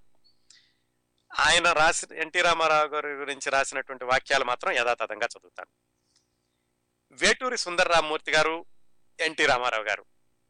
నిజానికి ఎన్టీ రామారావు గారు మంచి రచయితలను పరిచయం చేశారు. సముద్రాల జూనియర్. ఆయన్ని పూర్తి స్థాయి రచయిత చేసింది ఎన్టీ రామారావు గారు. తన సొంత సినిమాల దగ్గర నుంచి తీసుకొచ్చి పాండురంగ మహత్యం సినిమాతోటి అద్భుతమైన రచయితగా తెలుగు ప్రేక్షకులకి చూపించారు. అలాగే సి. నారాయణ రెడ్డి గారు. ఆయన్ని కూడా ఎన్టీ రామారావు గారే వెతికి పట్టుకుని హైదరాబాద్లో ఎక్కడో పరిచయం అయితే తీసుకొచ్చి ఆయన్ని కూడా చలనచిత్ర సేవకు పరిచయం చేసింది ఎన్టీ రామారావు గారు. ఆ విశేషాల తర్వాత తెలుసుకుందాం. వేటూరి సుందరరామూర్తి గారి విషయానికి వస్తే ఇద్దరికి కూడా అదొక దోబూచులాటలాగా చాలా సంవత్సరాలు పరిచయం ఉన్నప్పటికీ ఈయన ద్వారా ఆయన చిత్రరంగ పరిచయం అవ్వడం కొంచెం ఆలస్యమైంది. ఆ విశేషాల్లోకి వెళ్ళబోయే ముందు ఒక శ్రోతతోటి మాట్లాడదాం. నమస్కారం అండి. టోరీ లవికి స్వాగతం. టెలిఫోన్ డిస్కనెక్ట్ అయినట్టుందండి. మళ్ళీ చేయండి. సాంకేతికంగా ఏవో కొన్ని ఇబ్బందులు ఉన్నట్టున్నాయి. మళ్ళీ మాట్లాడదామండి. ఆయనకి దాదాపుగా ఇరవై సంవత్సరాలు పరిచయం ఉన్నప్పటికీ ఒక్కొక్కసారి పరిచయం అవ్వడం ఆగిపోవడం మళ్ళా దగ్గరికి వెళ్ళడం మళ్ళా దూరం రావడం ఇలా జరిగింది. వాళ్ళ టచ్ అండ్ గో అన్నట్టుగా జరిగింది. వేటూరు సుందరరామూర్తి గారు ఎన్టీ రామారావు గారి పరిచయం. లేకుంటే నిజంగా వేటూరు సుందరరామూర్తి గారు కూడా ఎన్టీ రామారావు గారి ద్వారా వెండి తెరకు పరిచయం పరిచయం అవ్వాల్సినటువంటి కవి. ఆ విశేషాలు వేటూరు సుందరరామూర్తి గారు ఒక చోట రాసుకున్నారు. వా అవి చూద్దాం ఏమిటో. ముందుగా వేటూరు సుందరరామూర్తి గారు ఎన్టీ రామారావు గారి గురించి చెప్పిన కొన్ని వాక్యాలు చదువుతాను. ఆంధ్ర పురాణంలో రామ రావణులుగా కృష్ణార్జున భీష్మ సుయోధనులుగా రాయలుగా రాకుమారుడుగా శ్రీనాథుడుగా వీరబ్రహ్మేంద్రుడుగా వెలుగు వేడి రగిలించిన హిరోచిత శృంగారోదాత్త పాత్రలు అనేకం ధరించిన కళా ప్రపూర్ణుడు నందమూరి తారక రామారావు. మొట్టమొదటి నుంచి కూడా నందమూరి చందమామ వెన్నెల నవ్వు వృద్ధి క్షయాలు లేకుండా నవ్వడం మొదలుపెట్టింది. తెలుగు తెర మీద స్వతసిద్ధమైన సకల రూపక శక్తి గల వ్యక్తిగల కళాకారుడు ఎన్టీ రామారావు. అలాంటి కళాకారుడు తర్వాత కానీ ముందు కానీ లేరు. ఆయన నిజంగా రూప సుందరుడు అని మొదలు పెడుతూ ఆయన వేటూరు సుందరరామూర్తి గారి అనుభవాలని ఎన్టీ రామారావు గారితో పరిచయాన్ని ఇలా చెప్పుకున్నారు. ఎన్టీ రామారావు గారు తెనాలి వెళ్ళారట. తెనాలి వేటూరు సుందరరామ్మూర్తి గారి అమ్మమ్మ గారు ఊరు. అక్కడికి తెనాలి తెనాలి కాదు కొల్లూరు అండి క్షమించాలి కొల్లూరు. కొల్లూరు వెళ్ళినప్పుడు గుమ్మడి గారిది కూడా కొల్లూరే. గుమ్మడి గారు ఎన్టీ రామారావు గారిని వాళ్ళ ఊరు తీసుకెళ్ళి అక్కడ చెరువు ఆంజనేయ శాస్త్రి గారని వాళ్ళ ఇంట్లో భోజనం చేస్తుండగా వేటూరు సుందరరామూర్తి ఆయన ఇప్పుడే చదువుకుంటున్నారు డిగ్రీ చదువుకుంటున్నారు. ఆయన వెళ్ళి కలిశారట. కలిసినప్పుడు ఎన్టీ రామారావు గారు పరిచయాలు అయ్యాక అడిగారట ఎవరు అంటే విశ్వనాథ సత్యనారాయణ గారు ఇద్దరికి కావాల్సినటువంటి గురువు గారు. ఆయన మాటలు వచ్చి ఎన్టీ రామారావు గారు చెప్పారట విశ్వనాథ సత్యనారాయణ గారు నాకు కూడా గురువు గారు ఆయనే నన్ను నాటకాలు వేయించారు అని. వేటూరు సుందరరామూర్తి గారు ఎన్టీ రామారావు గారితో నిజమేనండి మీలో కూడా నాకు విశ్వనాథ సత్యనారాయణ గారు కనిపిస్తున్నారు మీ సాహిత్య అభిమానం చూస్తుంటే అన్నప్పుడు ఎన్టీ రామారావు గారు అన్నారట మనమంతా తెలుగు వాళ్ళమై పుట్టినందుకు గర్వించాలి తెలుగును దేశ రాజభాషగా చేయాలి భారతీయుల్లో ఎక్కువ మంది మాట్లాడేది తెలుగే అని ఆయన తెలుగు భాష మీద అభిమానం వ్యక్తపరిచారు అని వేటూరు సుందరరామూర్తి గారు రాసుకున్నారు. ఇవన్నీ అయిపోయాక వేటూరు సుందరరామూర్తి గారు ఆంధ్ర పత్రికలో సబ్ ఎడిటర్గా చేశారు. సినిమాల్లోకి రాకముందు చాలా సంవత్సరాలు ఆయన పాత్రికేయుడిగా పనిచేశారు.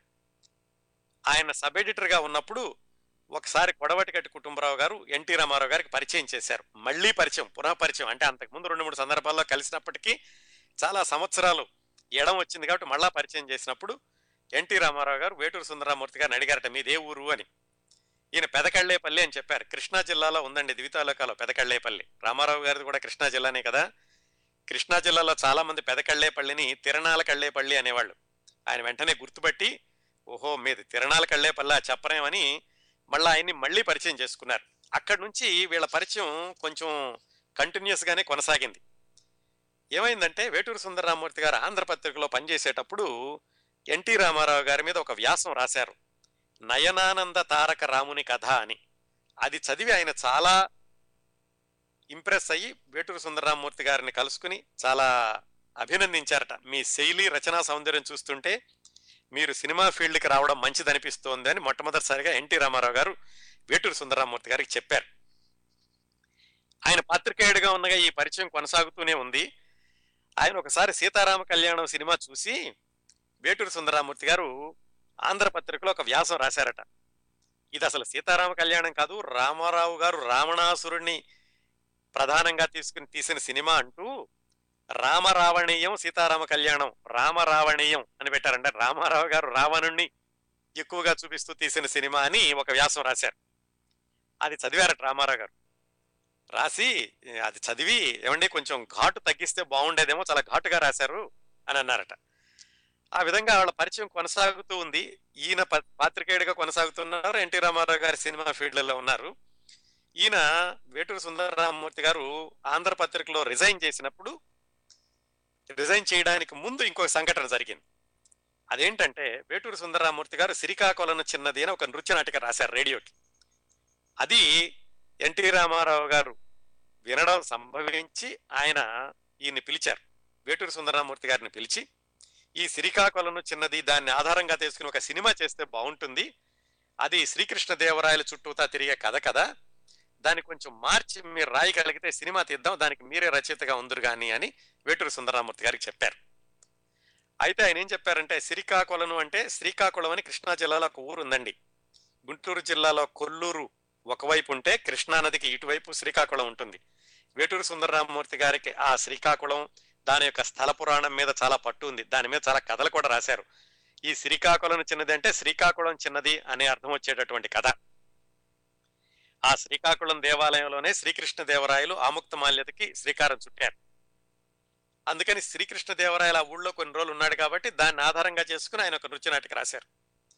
ఆ శ్రీకృష్ణ దేవరాయల పాత్ర నేను వేస్తాను.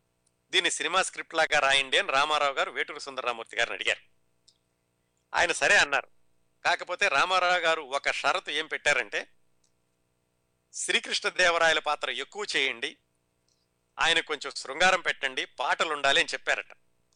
అయితే వేటూరు సుందరరామూర్తి గారు అలా చేస్తే దీనిలో ఉన్న భావం పోతుందండి. ఆత్మ అది కాదు. అందుకని అలా మార్చడానికి మంచిగా ఉంట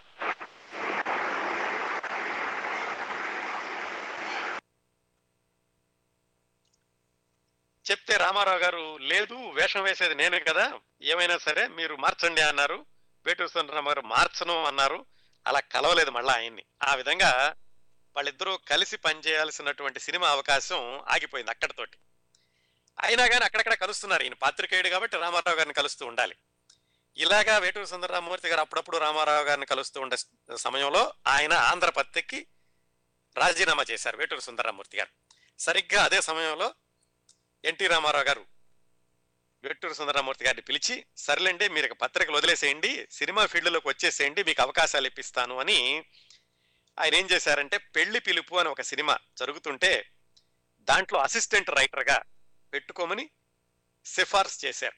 ఆ సిఫార్సు మీద వేటూరు సుందరరామూర్తి గారు ఆ పెళ్ళి పిలుపు అనే సినిమాకి సహరచయితగా పనిచేయడం మొదలుపెట్టారు. దానికి అప్పటికే ముగ్గురు రాస్తున్నారు. ఆత్రేయ గారు ఆరుద్ర గారు సముద్రాల జూనియర్ వీళ్ళందరూ రాస్తుంటే ఈయన అసిస్టెంట్గా వెళ్ళారు. కొన్ని రోజులు ఉన్నారు. కానీ అక్కడ ఎందుకు ఆయనకి పడలేదు. అందరూ ఉద్దండులు అనేటువంటి రచయితలు అప్పటికే సినిమాల్లో ఉన్న రచయితలు. ఈయనేమో కొత్తగా వెళ్ళిన కుర్రాడు పాత్రికేయుడు జర్నలిస్ట్గా వెళ్ళాడు. ఎందుకో కానీ అక్కడ కుదరలేదు. దాంతో అక్కడ బయటకు వచ్చారు అది తెలిసి రామారావు గారు ఏమన్నారంటే సర్లేండి మీరు అట్లాగైతే మాటలు కనుక మీకు కష్టంగా ఉంటే పాటలు రాదురు కానీ మీకు ఇద్దరు ముగ్గురు రచయితలకు పరిచయం నిర్మాతలకు పరిచయం చేస్తాను అని ఇద్దరు ముగ్గురు నిర్మాతలకు చెప్పారు. ఈయన ఇలాగా వేటూరు సుందరరామూర్తి పాత్రికేయుడు జర్నలిస్టు చాలా మంచి కవిత్వం పాండిత్యం ఉంది ఈయన దగ్గర ఇంతో పాటలు రాయించుకోండి అని. ఆ నిర్మాతలు ఏం చేశారు? ఎన్టీ రామారావు గారు లాంటి మహానటుడు చెప్తుంటే కాదని లేక సరే అన్నారు కానీ తర్వాత వేటూరు సుందరరామూర్తి గారు వాళ్ళని కలవడానికి వెళ్ళినప్పుడు ఏదో సాకు చెప్తూ ఉండేవాళ్ళట. ఇప్పటికే మా సినిమాలో పాటలు అయిపోయినాయి. వేరే వాళ్ళతో రాయించాము. రామారావు గారు చెప్పారు కాబట్టి మిమ్మల్ని రమ్మన్నాము. అవకాశాలు లేవు. తర్వాత చెబుతాము. ఇలా అంటుంటే ఇంకా ఆయనకి నచ్చలేదు. వేటూరు సుందరరామూర్తి గారికి నచ్చక సరే అని ఆ మద్రాసు వదిలేసి విజయవాడ వచ్చేశారు. మళ్ళా రామారావు గారికి చెబితే వెళ్ళనివ్వరేమో అని చెప్పి రామారావు గారికి కూడా చెప్పకుండా ఆయన విజయవాడ వచ్చేసి ఆంధ్రప్రభలో జాయిన్ అయిపోయారు.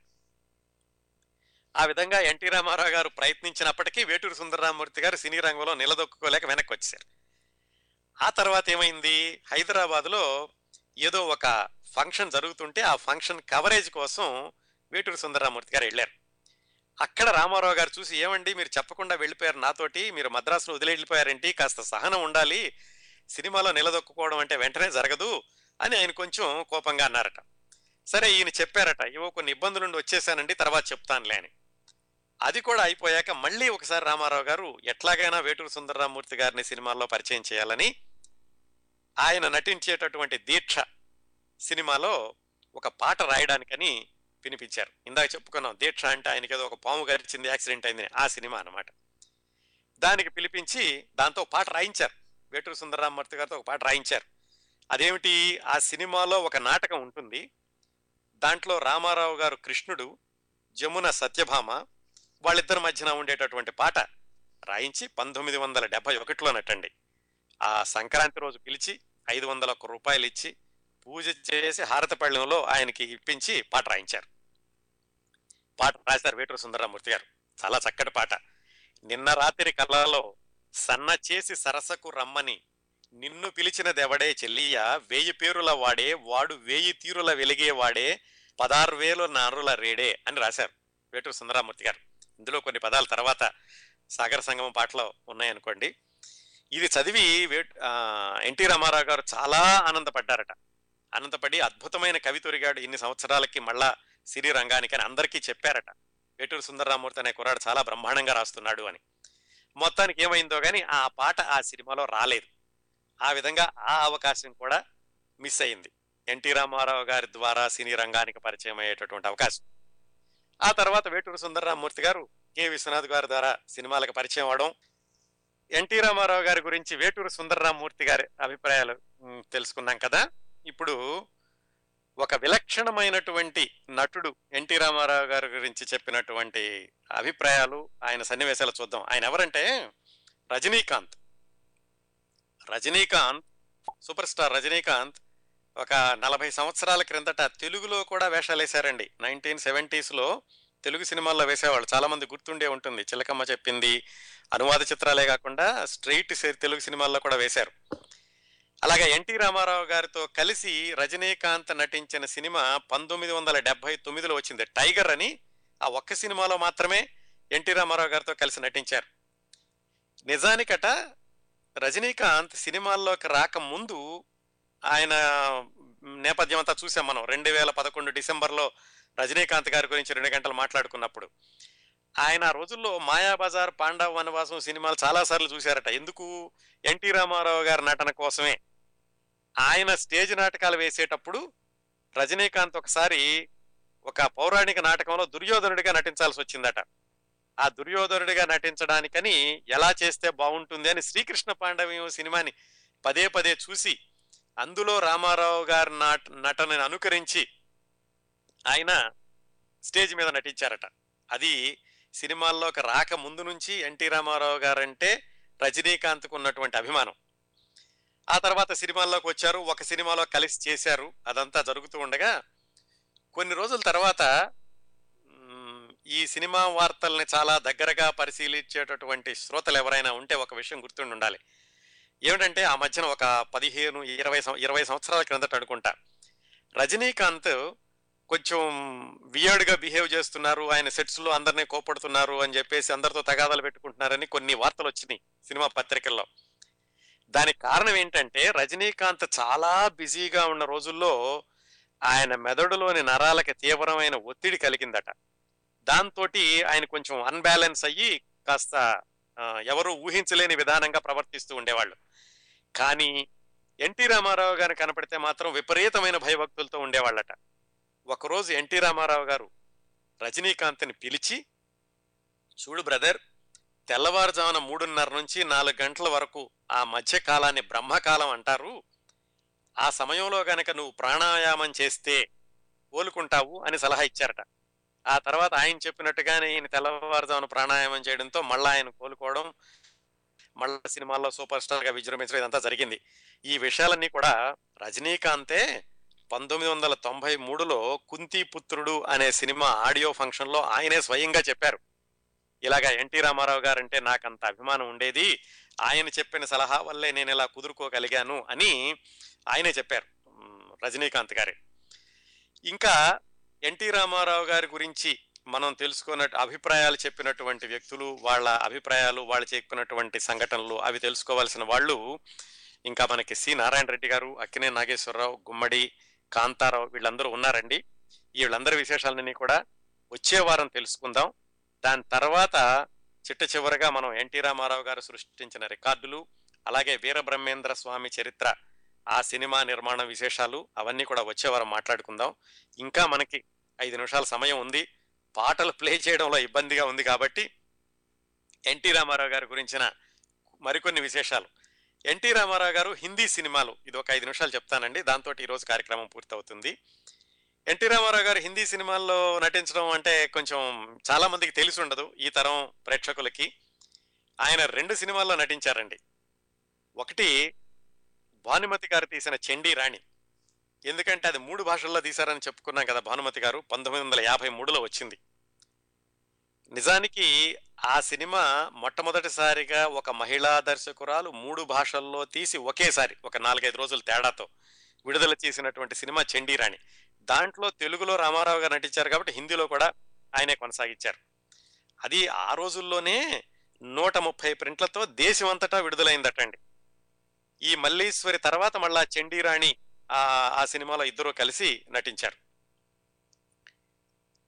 అసలు నిజానికి ముందుగా చండీరాణిని దిలీప్ కుమార్ని పెడదాం అనుకున్నారు. కాకపోతే దిలీప్ కుమార్ తెలుగు సినిమాల్లో పైగా ఎవరో కొత్త అమ్మాయి దర్శకత్వం చేస్తోంది అని ఆయన అంతగా ఆసక్తి చూపించకపోవడంతో రామారావునే దానిలో కూడా కొనసాగించారు హిందీ దాంట్లోనే. ఇది ఒక మాదిరిగా ఆడింది బ్రహ్మాండంగా ఆడలేదు కానీ ఒక మాదిరిగా ఆడింది. ఆ తర్వాత ఎన్టీ రామారావు గారు నటించినటువంటి ఇంకొక ఒకే ఒక్క సాంఘిక చిత్రం ఏమిటంటే నయా ఆద్మీ అని పంతొమ్మిది వందల యాభై ఆరులో వచ్చిందండి. అది సాంఘిక సినిమా. దాంట్లో ఎన్టీ రామారావు గారు నటించారు. అది ఎలా జరిగిందంటే జూపిటర్ పిక్చర్స్ అని ఒక నిర్మాణ సంస్థ ఉండేది. వాళ్ళు తమిళంలో ఒక సినిమా వేల వేలైకారి అనే సినిమా తెలుగులో సంతోషం హిందీలో నయా ఆద్మీ మూడు భాషల్లోనూ కూడా ఒకేసారి నిర్మించారు వాళ్ళు. కాకపోతే ఏంటంటే ఒకేసారి అంటే ఒకే ఒకేసారి తీద్దాం అనుకున్నారు. కాకపోతే తమిళంలో ముందు నిర్మించి అక్కడ బాగా విజయవంతం అవ్వడంతో ఎన్టీఆర్ హీరోగా తెలుగులో తీశారు. ముందు సంతోషం అని పెడదాం అనుకున్నారు కానీ తర్వాత ఇదే దారి అని ముందు అనుకుని తర్వాత సంతోషం అని పేరు పెట్టారు. ఆ తర్వాత ఏమైందంటే తమిళంలోనూ తెలుగులోనూ అయ్యింది కాబట్టి హిందీలో కూడా తీస్తే బాగుంటుంది అని ఆయన హిందీలో నయా ఆద్మీ అనే పేరుతోటి నిర్మించడం మొదలుపెట్టారు. అప్పటికి ఎన్టీ రామారావు గారు ఉత్తరాది నటులకు తెలుసు. ఎలాగా? ఈ చండీరాణి ద్వారా. అంజలీదేవి గారు కూడా కొన్ని సినిమాల ద్వారా ఉత్తరాది వాళ్ళకి పరిచయం. అందుకని వీళ్ళిద్దరి కారణంతో బాగుంటుంది అని ఎన్టీ రామారావు గారు అంజలి జమున ముగ్గురుతోటి నయా ఆత్మి అనే సినిమాని తీశారు. ఆ సినిమా సరిగ్గా పంతొమ్మిది వందల యాభై ఆరు డిసెంబర్ ఇరవై నాలుగున విడుదలై చాలా విజయం సాధించింది. అది ఎన్టీ రామారావు గారు నటించినటువంటి ఏకైక హిందీ సాంఘిక చిత్రం. తర్వాత చాలా మంది అడిగారు ఆయన్ని హిందీ సినిమాల్లో చేయమని. కాకపోతే ఏమిటంటే ఆయన మాత్రం తెలుగు సినిమాలను వదులుకుని వేరే భాషకు వెళ్ళడానికి ఆయన ఆసక్తి చూపించలేదు. ఆ విధంగా ఇది చాలా ఆసక్తికరమైన సమాచారం. ఎన్టీ రామారావు గారు నటించినటువంటి రెండే హిందీ సినిమాలు చండీరాణి నయా ఆత్మి. తర్వాత ఇంకోటి జరిగిందండి. ఆయన బ్రహ్మర్షి విశ్వామిత్ర సినిమాని తెలుగులో తీసి అది సరిగ్గా ఆడలేదు కదా. దాన్ని మళ్ళా హిందీలోకి తర్జుమా చేద్దామని మళ్ళా దాని మీద అరవై లక్షలు ఖర్చు పెట్టి అది హిందీ చిత్రం సిద్ధం చేశారు. కానీ అది విడుదల కాలేదు. విడుదలయ్యి ఉంటే ఎన్టీ రామారావు గారు నటించినటువంటి మూడో చిత్రం హిందీలో నటించిన మూడో చిత్రం బ్రహ్మర్షి విశ్వామిత్ర అయి ఉండేది. అదండి ఎన్టీ రామారావు గారికి హిందీ చిత్రాలతో ఉన్నటువంటి అనుబంధం. కాకపోతే ఆయన తమిళ సినిమాల్లో బాగానే చేశారండి. ఒక పదిహేడు ఇరవై సినిమాల వరకు తమిళ చిత్రాల్లో చేశారు. కొన్ని అనువాదాలు కొన్ని సరాసరి తమిళలో వచ్చిన సినిమాల్లో కూడా నటించారు. ఆ రికార్డులన్నీ రామారావు గారు ఈ ముప్పై మూడు సంవత్సరాల్లో ఆయన నటించిన చిత్రాల ద్వారా సృష్టించిన రికార్డులు ఇలాంటివన్నీ కూడా. అలాగే మరికొంతమంది అభిప్రాయాలు వీరబ్రహ్మేంద్ర స్వామి చరిత్ర సినిమా వెనకాల ఉన్నటువంటి నేపథ్య కథనాలు ఇవన్నీ కూడా మనం వచ్చే వారం మాట్లాడుకుందాం. ఈ రోజుతోటి ఈ కార్యక్రమాన్ని ముగిద్దామండి.